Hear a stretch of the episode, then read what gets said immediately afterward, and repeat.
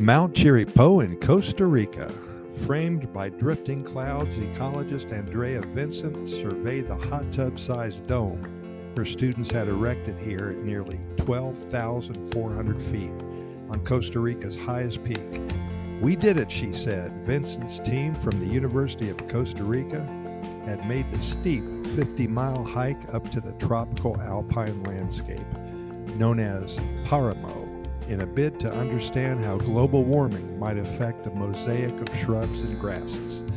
The team had built 20 of the open top domes, which block the winds that buffet the slopes, thus slightly warming the plants inside and mimicking conditions they might experience in the future.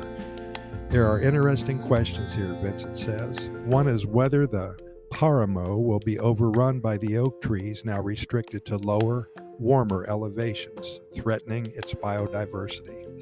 Setting up the experiment in February marked a professional milestone for the 39 year old Vincent. It was her first major project as a principal investigator on a grant from Costa Rica's government. After years of working as a collaborator with other scientists, often from the USA, it's really cool when it's your intellectual child, she says, and she's pleased that her project is part of a network of similar studies taking place in Ecuador and Colombia. It's Ciencia Criolla, she boasts, a term of pride for projects led by scientists from Latin America. Costa Rica's renowned biodiversity has made it a go to destination for thousands of field biologists from around the world. But despite its relatively small population of just over 5 million people, the country has also been successful at nurturing its scientific talent in recent decades. And Vincent, who grew up mostly in the capital of San Jose and trained in Europe, is one of the growing number of Costa Rican scientists who have returned home to launch their careers.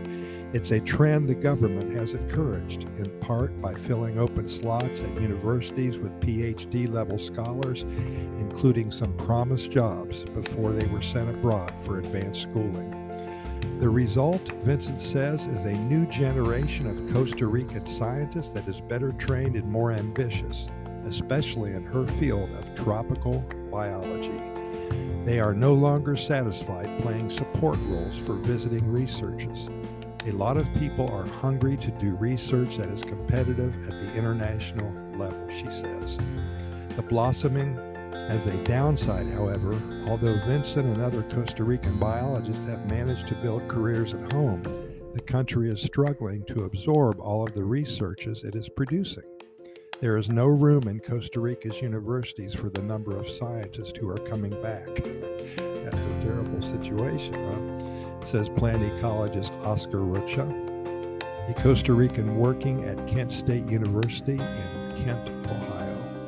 A lot of well trained scientists are now working for field stations or programs that are training undergraduates, he says, instead of leading and heading up projects over 500,000 species of plants and animals within a country the size of West Virginia.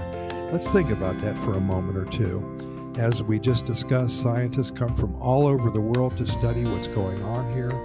Birding is so popular, international visitors arrive daily to see species of birds so beautiful that the mere sight of them changes lives. Hotels, resorts, and B&Bs cater to these specific guests Tours are built around those who want to see poison dart frogs. Animal lovers across the world come to volunteer at animal rescue centers that are found all around Costa Rica. Dozens. Imagine being a part of nursing a sick animal for a month and then being a part of its release back into the wild once again. This is what dreams are made of a filling of our minds, our souls, and our collective spirit with something different than constant political bickering, stress, and societal strain. This is the magic of Vida.